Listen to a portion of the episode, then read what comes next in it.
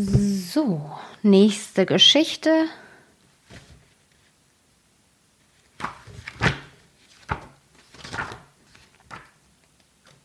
Oh nee, sorry, jetzt muss ich aber erstmal kurz auf die Toilette.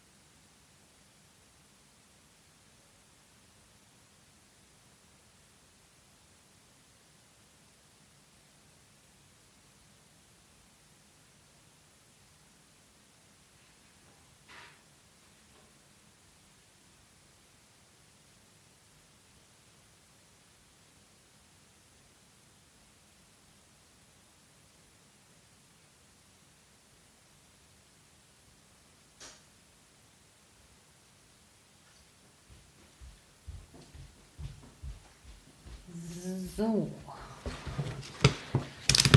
Jetzt habe ich das. Jetzt habe ich tatsächlich das Buch zugeschlagen. Oh no. Wo waren wir? Hm. So, wir hatten die weiße Schlange, wir hatten Strohhalmkohle und Bohne. Fischer und seiner Frau. Ah, das tapfere Schneiderlein.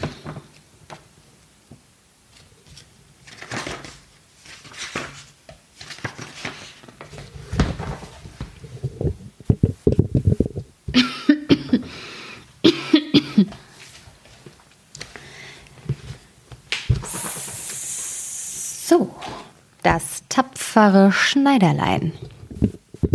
Oje, oje. also gut. An einem Sommermorgen saß ein Schneiderlein auf seinem Tisch am Fenster, war guter Dinge und nähte aus Leibeskräften. Da kam eine Bauersfrau die Straße herab und rief Gute Marmelade zu verkaufen, gute Marmelade zu verkaufen. Das klang dem Schneiderlein lieblich in die Ohren. Er steckte sein zartes Haupt zum Fenster hinaus und rief Hier herauf, liebe Frau, hier wird sie ihre Ware los. Die Frau stieg mit ihrem schweren Korb die drei Treppen zu dem Schneider herauf und musste die Töpfe sämtlich vor ihm auspacken. Er untersuchte sie alle, hob sie in die Höhe, hielt die Nase dran und sagte endlich Die Marmelade scheint mir gut. Wieg sie mir doch vier Lot ab, liebe Frau. Wenn's auch ein Viertel Pfund ist, kommt es mir nicht darauf an. Die Frau, die gehofft hatte, einen guten Absatz zu finden, gab ihm, was er verlangte, ging aber ganz ärgerlich und brummig fort. Nun, die Marmelade soll mir Gott segnen, rief das Schneiderlein, und soll mir Kraft und Stärke geben, holte das Brot aus dem Schrank, schnitt sich ein Stück über den ganzen Leib und strich die Marmelade drüber. Das wird nicht bitter schmecken, sprach er, aber erst will ich den Wams fertig machen, ehe ich anbeiße. Er legte das Brot neben sich, nähte weiter und machte vor Freude immer größere Stiche. Indes stieg der Geruch von der süßen Marmelade hinauf an die Wand, wo die Fliegen in großer Menge saßen, so dass sie herangelockt wurden und sich scharenweise darauf niederließen. Ei, wer hat euch eingeladen? sprach das Schneiderlein und jagte die ungebetenen Gäste fort. Die Fliegen aber, die kein Deutsch verstanden, ließen sich nicht abweisen, sondern kamen in immer größerer Gesellschaft wieder. Da lief dem Schneiderlein endlich, wie man sagt, die Laus über die Leber. Es langte aus seiner Hölle nach einem Tuchlappen und Wart, ich will es euch geben, schlug es unbarmherzig drauf. Als es den Lappen wegzog und zählte, da lagen nicht weniger als sieben vor ihm tot und streckten die Beine. Bist du so ein Kerl? sprach er und musste selbst seine Tapferkeit bewundern. Das soll die ganze Stadt erfahren. Hastig schnitt sich das Schneiderlein einen Gürtel, nähte ihn und stickte mit großen Buchstaben drauf sieben auf einen Streich. Ach, was statt, sprach er weiter. Die ganze Welt soll's erfahren. Und sein Herz wackelte ihm vor Freude wie ein Lämmerschwänzchen. Der Schneider band sich den Gürtel um den Leib und wollte in die Welt hinaus, weil er meinte, die Werkstatt sei zu klein für seine Tapferkeit. Ehe er loszog, suchte er im Haus herum, ob nichts da wäre, was er mitnehmen könnte. Er fand aber nichts als einen alten Käse. Den steckte er ein. Vor dem Tor bemerkte er einen Vogel, der sich im Gesträuch verfangen hatte. Der musste zu dem Käse in die Tasche. Nun nahm er den Weg tapfer zwischen die Beine, und weil er leicht und behend war, fühlte er keine Müdigkeit. Der Weg führte ihn auf einen Berg, und als er den höchsten Gipfel erreicht hatte, da saß dort ein gewaltiger Riese und schaute sich ganz gemächlich um. Das Schneiderlein, Moment, ich glaube, ich habe eine Seite überschlagen. Das Schneiderlein ging beherzt auf ihn zu, redete ihn an und sprach Guten Tag, Kamerad. Geld, du sitzt da und besiehst dir die weitläufige Welt? Ich bin eben auf dem Weg dahin und will sie mir anschauen. Hast du Lust mitzugehen? Der Riese sah den Schneider verächtlich an und sprach Du Lump, du miserabler Kerl. Das wäre, antwortete das Schneiderlein, knöpfte den Rock auf und zeigte dem Riesen den Gürtel. Da kannst du lesen, was ich für ein Mann bin. Der Riese las sieben auf einen Streich, meinte, das wären Menschen gewesen, die der Schneider erschlagen hätte, und kriegte ein wenig Respekt vor dem kleinen Kerl. Doch wollte er ihn erst prüfen, nahm einen Stein in die Hand und drückte ihn zusammen, dass das Wasser heraustropfte. Das mach mir nach, sprach der Riese, wenn du Stärke hast. Ist's weiter nichts? sagte das Schneiderlein. Das ist für unsere Einspielerei, griff in die Tasche, holte den weichen Käse und drückte ihn, dass der Saft hinauslief. Geld, sprach er, das war ein wenig besser? Der Riese wusste nicht, was er sagen sollte und konnte es von dem Männlein nicht glauben. Da hob der Riese einen Stein auf und warf ihn so hoch, dass man ihn kaum noch sehen konnte. Nun du, Erpelmännchen, mach mir das nach. Gut geworfen, sagte der Schneider. Aber der Stein hat doch wieder zur Erde herabfallen müssen. Ich will dir einen werfen, der soll gar nicht wiederkommen. Er griff in die Tasche, nahm den Vogel und warf ihn in die Luft. Der Vogel, froh über seine Freiheit, stieg auf, flog fort und kam nicht wieder. Wie gefällt dir das, Kamerad? fragte der Schneider. Pf, werfen kannst du gut, sagte der Riese. Aber nun wollen wir sehen, ob du imstande bist, etwas Ordentliches zu tragen. Er führte das Schneiderlein zu einem mächtigen Eichbaum, der da gefällt auf dem Boden lag, und sagte, wenn du stark genug bist, dann hilf mir den Baum aus dem Wald heraustragen. Gern, antwortete der kleine Mann. Nimm du nur den Stamm auf deine Schulter, ich will die Äste mit dem Gezweig aufheben und tragen. Das ist doch das Schwerste. Der Riese nahm den Stamm auf die Schulter, der Schneider aber setzte sich auf einen Ast. Und der Riese, der sich nicht umsehen konnte, musste den ganzen Baum und das Schneiderlein noch obendrein vortragen. Es war da hinten ganz lustig und guter Dinge pfiff das Liedchen, es ritten drei Schneider zum Tor hinaus, als wäre der Baum, das Baumtragen ein Kinderspiel. Der Riese, nachdem er die schwere Last ein Stück fortgeschleppt hatte, konnte nicht weiter und rief Hör, ich muss den Baum fallen lassen. Der Schneider sprang flink herab, fasste den Baum mit beiden Armen, als wenn er ihn getragen hätte, und sprach zum Riesen Du bist ein so großer Kerl und kannst nicht mal den Baum tragen. Sie gingen zusammen weiter, und als sie an einem Kirschbaum vorbeikamen, fasste der Riese die Krone des Baums, wo die reichsten Früchte hingen, bog sie herab, gab sie dem Schneider in die Hand und hieß ihn essen. Das Schneiderlein aber war viel zu schwach, um den Baum zu halten, und als der Riese losließ, fuhr der Baum in die Höhe, und der Schneider wurde mit ihm in die Luft geschnellt. Als er unverletzt wieder herabgefallen war, sprach der Riese Was ist das? Hast du nicht die Kraft, die schwache Gerte zu halten? An der Kraft fehlt es nicht, antwortete das Schneiderlein. Meinst du, das wäre etwas für einen, der sieben mit einem Streich getroffen hat? Ich bin über den Baum gesprungen, weil die Jäger da unten in das Gebüsch schießen. Spring nach, wenn du kannst. Der Riese machte den Versuch, konnte aber nicht über den Baum kommen, sondern blieb in den Ästen hängen, so dass das Schneiderlein auch hier die Oberhand behielt. Der Riese sprach, wenn du so ein tapferer Kerl bist, dann komm mit in unsere Höhle und übernachte bei uns. Das Schneiderlein war bereit und folgte ihm. Als sie in der Höhle anlangten, saßen da noch andere Riesen beim Feuer, und jeder, hat, jeder hatte ein gebratenes Schaf in der Hand und aß davon. Das Schneiderlein sah sich um und dachte, es ist doch hier viel geräumiger als in meiner Werkstatt. Der Riese wies ihm ein Bett an und sagte, er solle sich hineinlegen und ausschlafen. Dem Schneiderlein war aber das Bett zu groß. Er legte sich nicht hinein, sondern kroch in eine Ecke.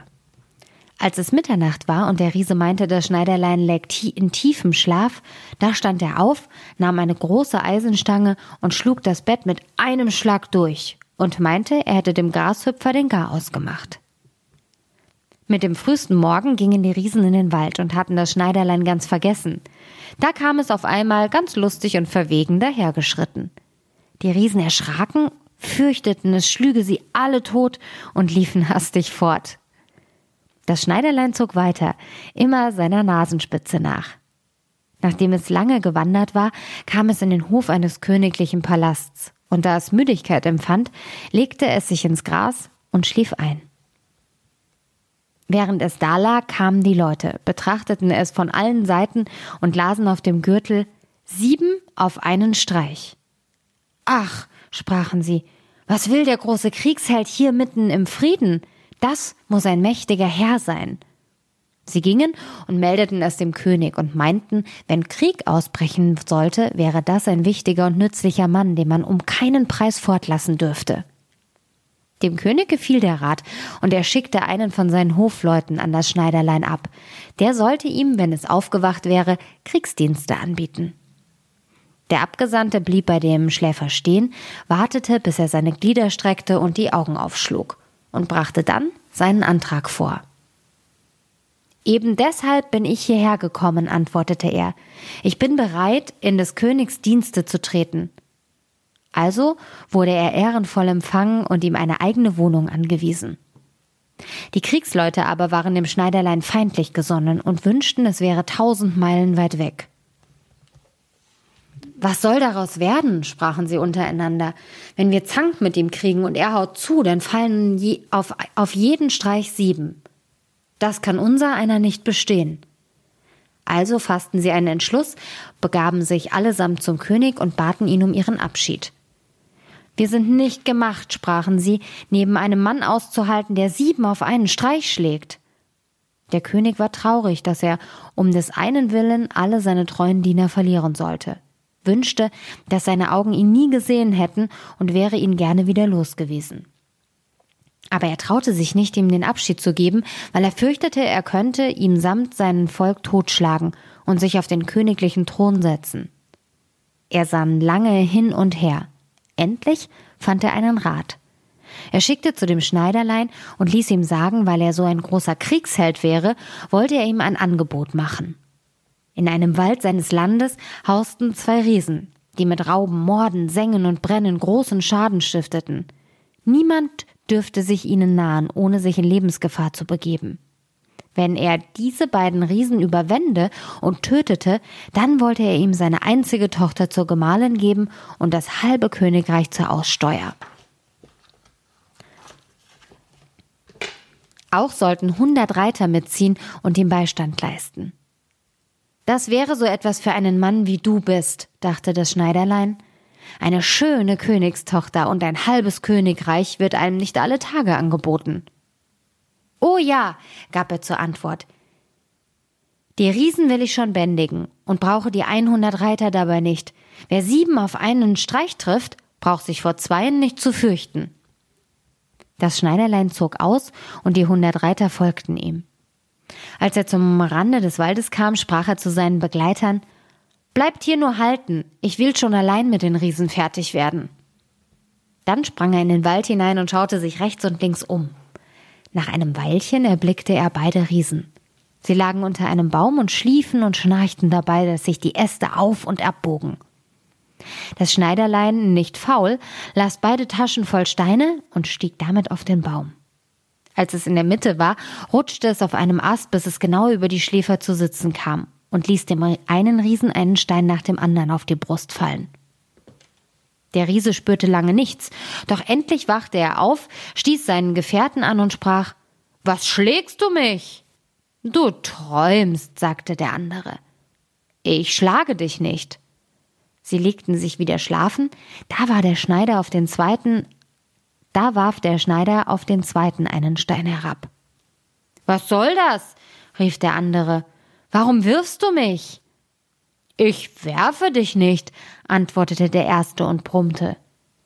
Sie, sie zankten sich eine Weile herum, doch weil sie müde waren, ließen sie es gut sein, und die Augen fielen ihnen wieder zu.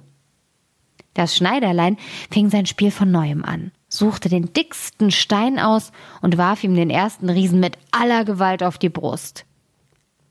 Das ist zu arg, schrie der, sprang wie ein Unsinniger auf und stieß seinen Gefährten gegen den Baum, dass dieser zitterte. Der andere zahlte mit gleicher Münze, und sie wurden so wütend, dass sie Bäume ausrissen, aufeinander losschlugen, so lange, bis sie endlich beide zugleich tot auf die Erde fielen. Nun sprang das Schneiderlein herab.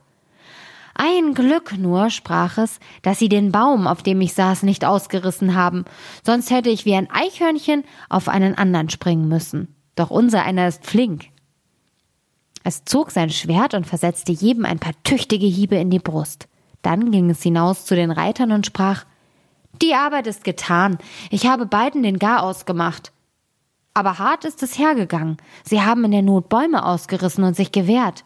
Doch das hilft alles nichts wenn einer kommt wie ich, der sieben auf einen Streich schlägt. Seid ihr denn nicht verwundet? fragte ein Reiter. Keine Sorge, antwortete der Schneider, kein Haar haben sie mir gekrümmt.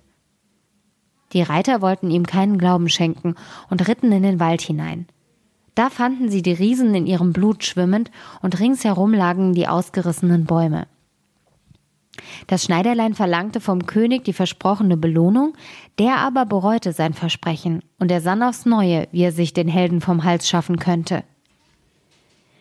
Ehe du meine Tochter und das halbe Reich erhältst, sprach er zu ihm, musst du noch eine Heldentat vollbringen. In dem Wald läuft ein Einhorn, das großen Schaden anrichtet. Das musst du erst einfangen. Pff, vor einem Einhorn fürchte ich mich noch weniger als vor zwei Riesen. Sieben auf einen Streich, das ist meine Sache. Er nahm sich einen Strick und eine Axt mit, ging hinaus in den Wald und ließ abermals die, welche ihm beistehen sollten, draußen warten. Er brauchte nicht lange zu suchen, das Einhorn kam bald daher und sprang direkt auf den Schneider los, als wollte es ihn ohne Umstände aufspießen. Sachte, sachte, sprach er, so geschwind geht das nicht blieb stehen und wartete, bis das Tier ganz nah war. Dann sprang er flink hinter den Baum. Das Einhorn rannte mit aller Kraft gegen den Baum und spießte sein Horn so fest in den Stamm, dass es nicht Kraft genug hatte, es wieder herauszuziehen. Und so war es gefangen. Jetzt hab ich das Vöglein, sagte der Schneider, kam hinter dem Baum hervor, legte dem Eichhorn den Strick erst um den Hals, dann hieb er mit der Axt das Horn aus dem Baum, und als alles in Ordnung war, führte er das Tier ab und brachte es dem König. Der König wollte ihm den verheißenen Lohn noch nicht gewähren und stellte eine dritte Forderung. Der Schneider sollte ihm vor der Hochzeit erst ein Wildschwein fangen, das im Wald großen Schaden anrichtet. Die Jäger sollten ihm Beistand leisten. Gern, sprach der Schneider, das ist ein Kinderspiel. Die Jäger nahm er nicht mit in den Wald und sie waren sehr zufrieden damit, denn das Wildschwein hatte sie schon mehrmals so empfangen, dass sie keine Lust hatten, ihm nachzustellen. Als das Schwein den Schneider erblickte, lief es mit schäumendem Mund und wetzenden Zähnen auf ihn zu und wollte es zur Erde werfen. Der flinke Held aber sprang in eine Kapelle, die in der Nähe war, und gleich oben zum Fenster in einem Satz wieder hinaus. Das Schwein war hinter ihm hergelaufen, er aber hüpfte außen herum und schlug die Tür hinter ihm zu. Da war das wütende Tier gefangen, das viel zu schwer und unbehilflich war, um zum Fenster hinauszuspringen. Das Schneiderlein rief die Jäger herbei, die mussten den Gefangenen mit eigenen Augen sehen. Der Held aber begab sich zum König, der nun, er mochte wollen oder nicht, sein Versprechen halten musste und ihm seine Tochter und das halbe Königreich übergab. Hätte er gewusst, dass kein Kriegsheld, sondern ein Schneiderlein vor ihm stand, es wäre ihm noch mehr zu Herzen gegangen. Die Hochzeit wurde also mit großer Pracht und kleiner Freude gehalten und aus einem Schneider ein König gemacht. Nach einiger Zeit hörte die junge Königin in der Nacht, wie ihr Gemahl im Traum sprach. Junge, macht mir den Wams und flickt mir die Hosen, oder ich will dir die Elle über die Ohren schlagen. Da merkte sie, in welcher Gasse der Junge hergeboren war, klagte am anderen Morgen ihrem Vater ihr Leid und bat, er möchte ihr helfen, den Mann loszuwerden, der nichts anderes als ein Schneider wäre. Der König sprach ihr Trost zu und sagte, Lass in der nächsten Nacht deine Schlafkammer offen. Meine Diener sollen außen stehen und wenn er eingeschlafen ist, hineingehen, ihn binden und auf ein Schiff tragen, das ihn in die weite Welt führt.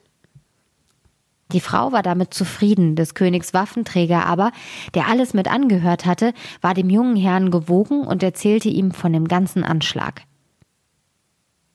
Der Sache will ich einen Riegel vorschieben, sagte das Schneiderlein. Abends legte es sich zur gewöhnlichen Zeit mit seiner Frau zu Bett. Als sie glaubte, er sei eingeschlafen, stand sie auf, öffnete die Tür und legte sich wieder. Das Schneiderlein, das sich nur stellte, als schliefe es, fing an mit heller Stimme zu rufen Junge, mach mir den Wams und flick mir die Hosen, oder ich will dir die Elle über die Ohren schlagen.